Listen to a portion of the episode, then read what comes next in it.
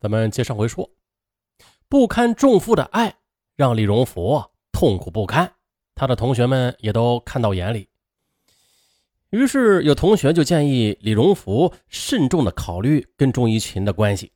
他们都认为，这李荣福跟钟怡琴将来难得有什么好结果的，长痛不如短痛，趁早断了，这才是明智的选择。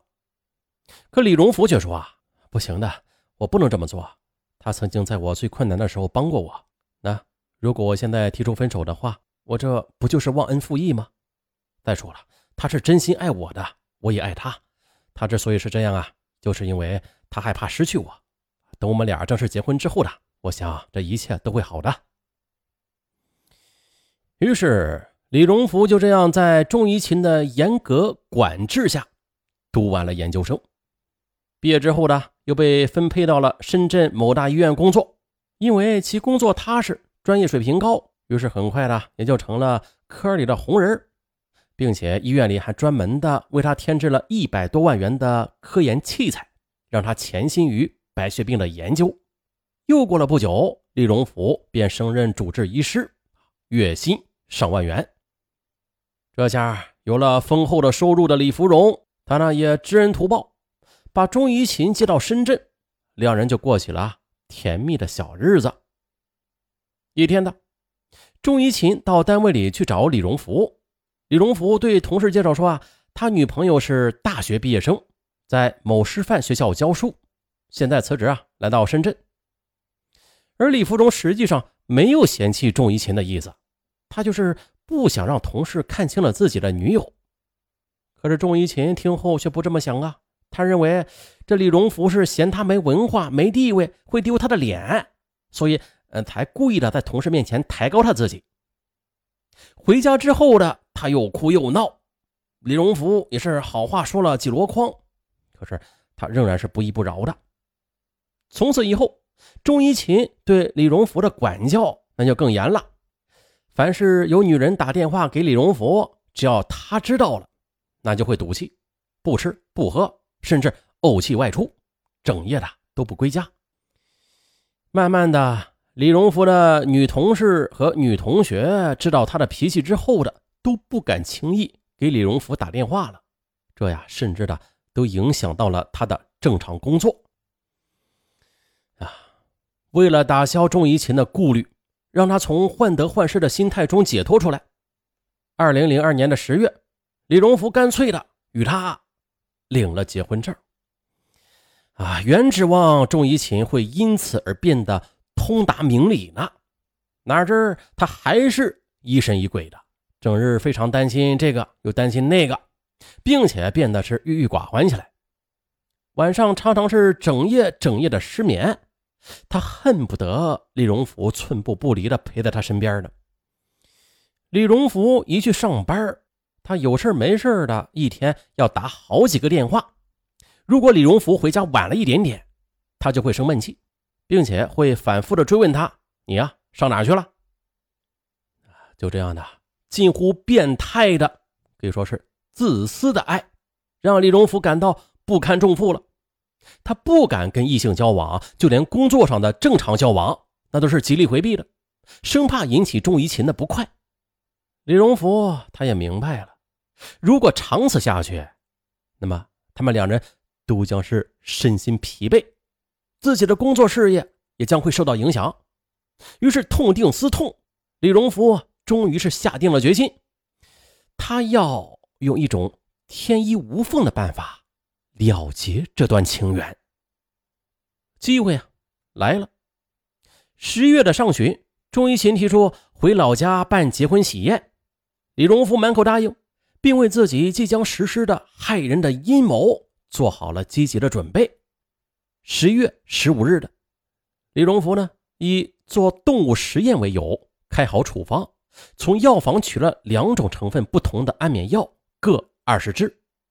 次日的，又从血液病房治疗室取了十支安定针剂，然后带着钟怡琴便登上了回家的火车。这婚宴办得很热闹，他们一共是摆了十三桌的酒席，前来喝喜酒的亲朋好友也是纷纷的向他俩表示祝贺，李荣福和钟怡琴也是满脸的春风，喜上眉梢。最快乐的就是新娘钟怡琴了。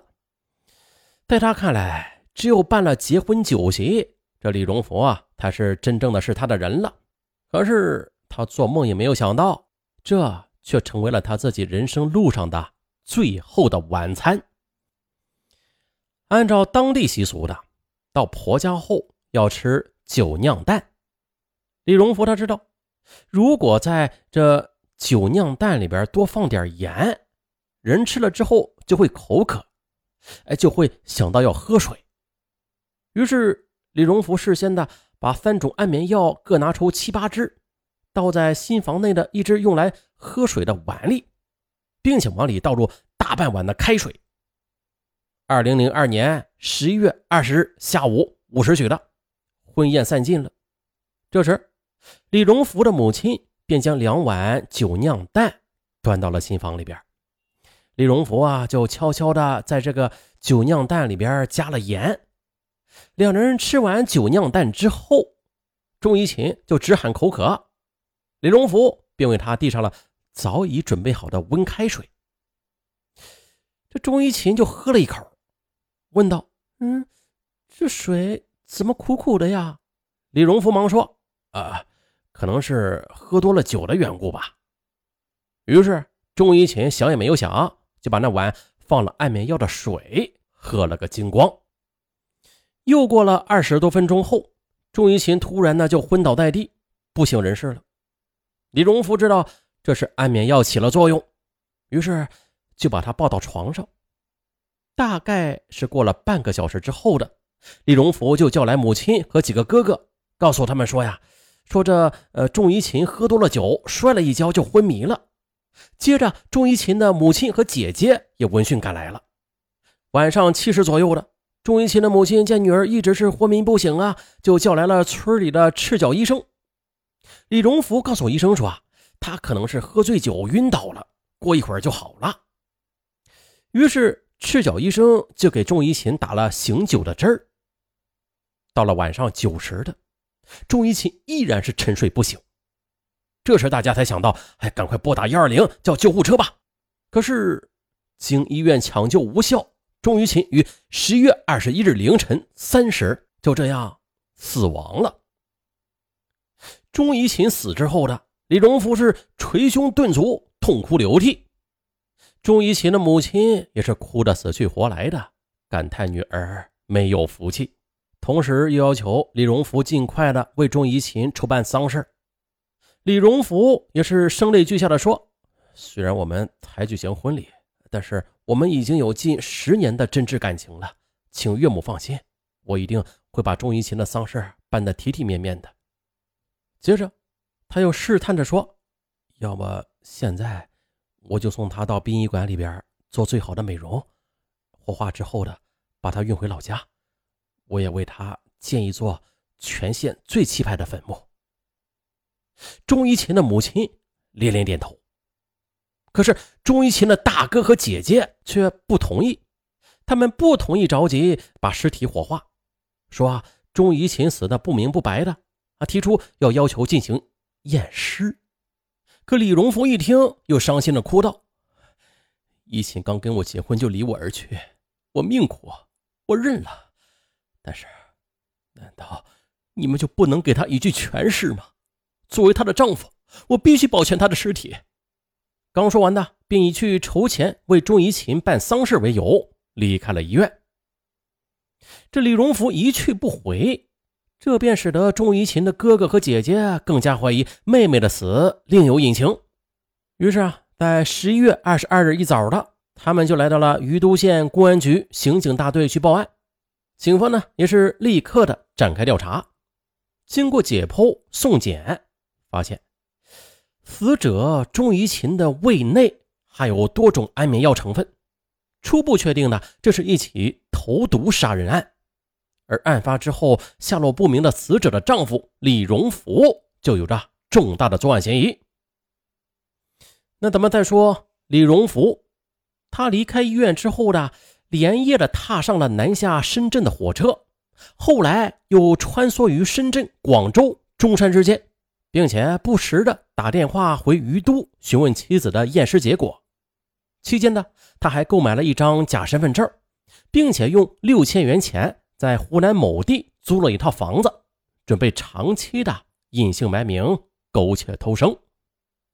可是呢，仅仅十几天之后，十二月八日凌晨二时许的，专案组又经过多方侦查，迅速的将李荣福抓获归案。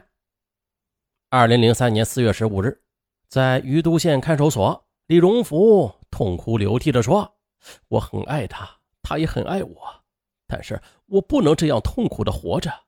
我有我的事业呀，我还有我的朋友，但是他他却一直不信任我，对我横加干预。我想过和他分手，但是我又怕别人骂我是陈世美，骂我忘恩负义。他的爱成了我生命中不能承受之重。于是我认为，只有杀死他。”才是唯一的解脱办法。哎呦，说的漂亮啊！嗯，为了不被人骂他是陈世美，不被人骂是忘恩负义，然后就把对方给杀掉。可是他不知道的是啊，这种行为却恰恰的把这种忘恩负义演绎到了极致。啊，话再说回来，这本案中的受害人呢，其实现实中有老多就是像这种。本案中受害人的这种情况就是非常多疑，不管是男人还是女人，都有这种情况。这种多疑的行为让另一方也是苦不堪言。而其实说白了，他就是没有自信嘛。怎样让自己不再多疑啊？还不如从自身的出发点去解决这个问题呢？让自己充实起来，让自己的生活变得丰富起来，让自己不断的去进步，不再。没有自信，多疑之心也就会渐渐的平复下来。你是一个多疑的人吗？你是一个忧虑的人吗？如果不是，恭喜你啊，你是一个强大而且又自信的人。好了，本期案子就到这儿，我是尚文，咱们下期再见。